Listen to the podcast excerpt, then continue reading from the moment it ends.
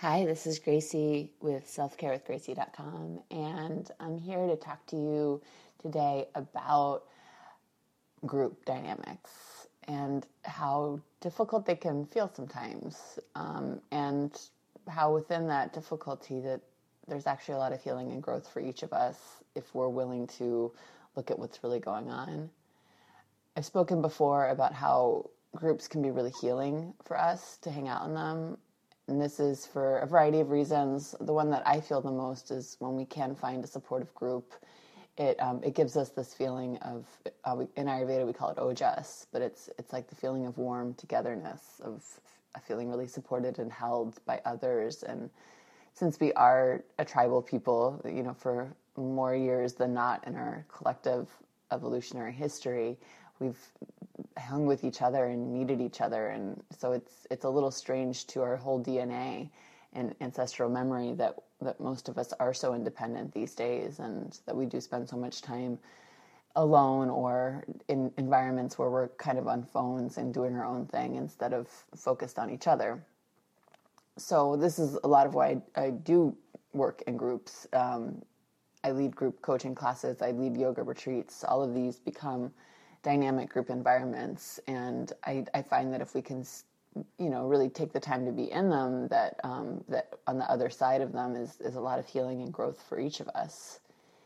And within all of that, like it can be really hard to be in a group sometimes. And I had a, a good knowledge of this this last week. I went to a group facilitation training. It's part of a nine month long program that I'll be a part of. And in within the program, we have three five day intensives in Salt Lake City area. So I went to the, the first one last week and it was um, intense. Let's say that 13 hours a day. There are about 20 of us in the group and about eight faculty that was helping us. So it was. Uh, it was it was a small group, but you know, large enough that, that there were a lot of voices there and it was a dynamic group, meaning that everyone who was there had, had done a lot of work on themselves and had gotten to a point in their lives and in their careers where they, they really wanted to be of service in a whole new way and needed deeper skills to help them do that.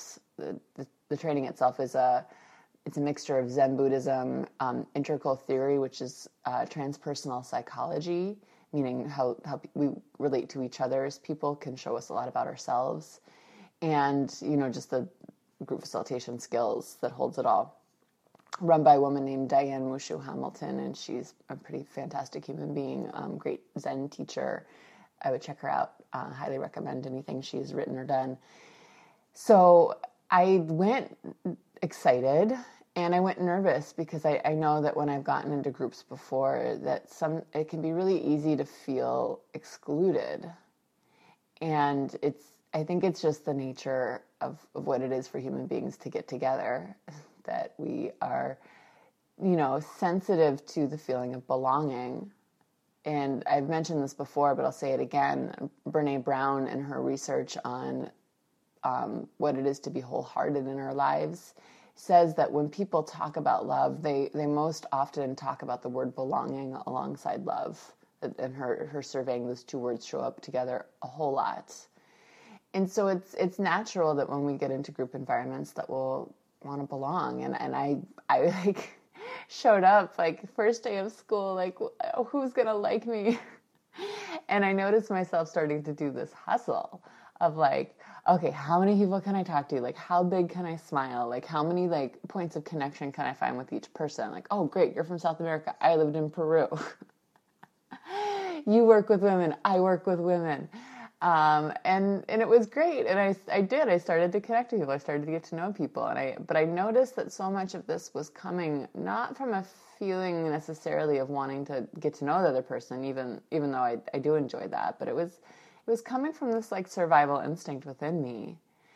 And and I was so I as it was a program about you know our own psychology i and what i've learned is that you know if we notice something in ourselves. Um, we call it the shadow a lot in psychology or in um, in yoga, meaning that this part of ourselves that we is there and it's very you know active in how dictating how our life goes. But until we really own the hard parts of ourself, they're just going to kind of control us from afar.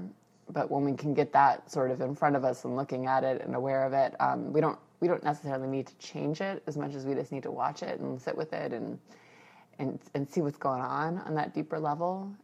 And it's a commitment that I've I've really made in my own life that like when something hard comes up, I I don't push it away. I, I sit with it and I, I take care of myself within it. And sometimes it, it, you know it passes through very quickly, and sometimes it stays for I don't know maybe forever. Some of these hard parts, and and it's something I've looked at before. My like desire to be liked, my desire to be appreciated, and it's it's stuff that you know maybe I could even say on one level I thought I had healed and worked through.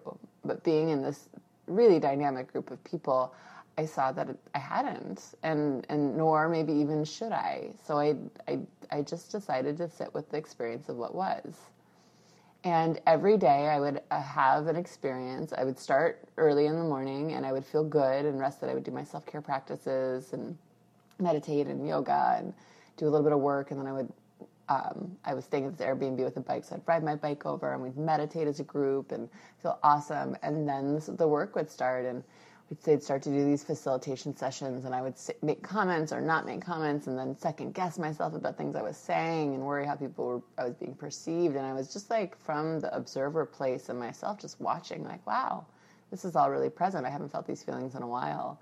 And I'm I'm going to f- let it just feel and it would build and it would build and I would reach a point in every day where I would just feel like like a wreck of a human being I don't know like a better way to say it I would sit with it and um, and I know enough because especially because I lead other people through these processes all the time that like that is a sign if you can get into those shadows, those dark, icky places, it's a sign that there's growth. It, it's like if we want to move forward, if we want to grow as people, like we have to let some part of us die.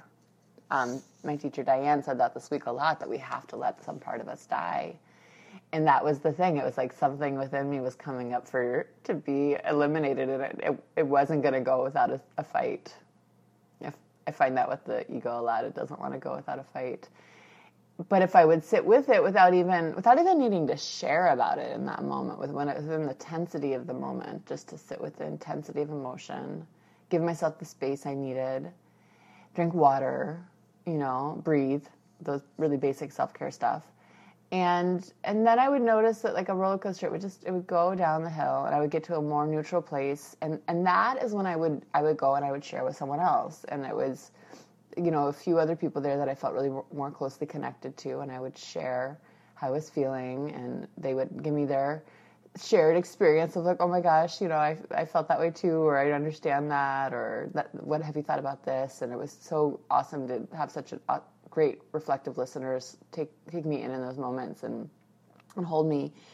And and I got all these levels of new insight. And then and then of course what would come on the other side was just this feeling of total euphoria totally connected to the groove it was felt amazing. And and then I would wake up the next morning and the whole thing would happen again. And I did this for 5 days. And at the end of the 5 days it was like the wound had, had closed up and, and, our last goodbye circle. It just i really felt there was this settledness where i can move forward. And, and i since coming home oh my gosh i feel so grounded and so relaxed. And i realize like how much anxiety that that need to like feel included and feel liked causes me and how much i think it um, it makes me hold back from groups actually and and I'm realizing now that as I'm leading group experiences, like I can't hold back any longer. And and um, another thing that Diane said this weekend a lot, this week a lot, that resonated with me is like until we own something in ourselves, we'll avoid it in other people.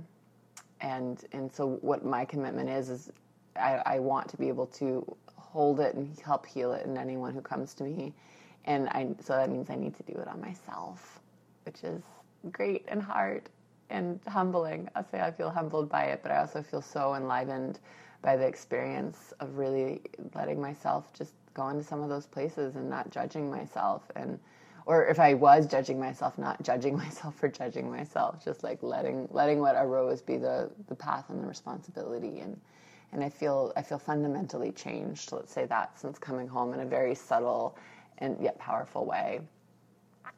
Um, there was a point in the week where um, Diane our facilitator had us raise our hands to say who had felt excluded during the week, and because I wanted to make a share about you know feeling like on the outside of things, and of course my hand like shot up, um, and and everyone in the group rose their hand, and it was it you know even people that they look like they had you know everything under control and they were always the ones speaking and they always the popular people I want to say popular they raise their hands like we all have this insecurity. It's I think if we start to feel love if we start to feel acceptance then we start to feel the shadow of that which is rejection.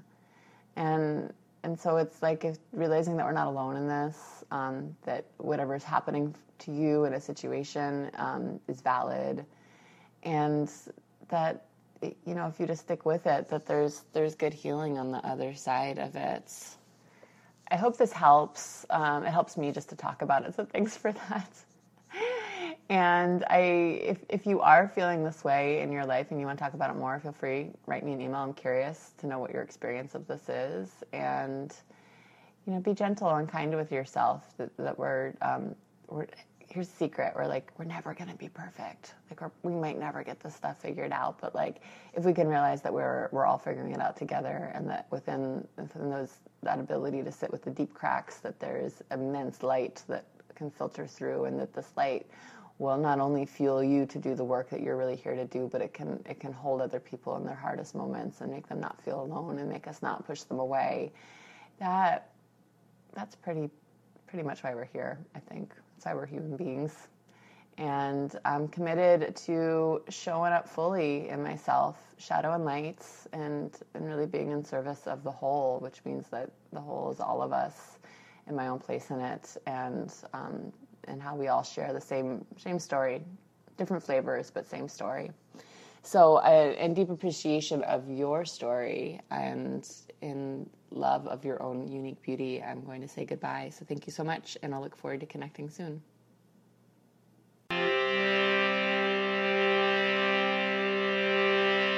Hi, this is Gracie with Beautiful Life Self Care. Thanks so much for listening to the show. I hope you learned something new. If you want to connect more, then visit me at selfcarewithgracie.com. There you can sign up for my weekly newsletter where on Wednesday afternoons I'll send you more self care practices, more inspiration, and more opportunity to connect to a community of people who really care about really good self care. Also, write me if you have any other questions or if you have ideas for future shows. My email address is selfcarewithgracie at gmail.com. Thanks a lot, and remember, keep putting yourself first, and everything else will fall into place.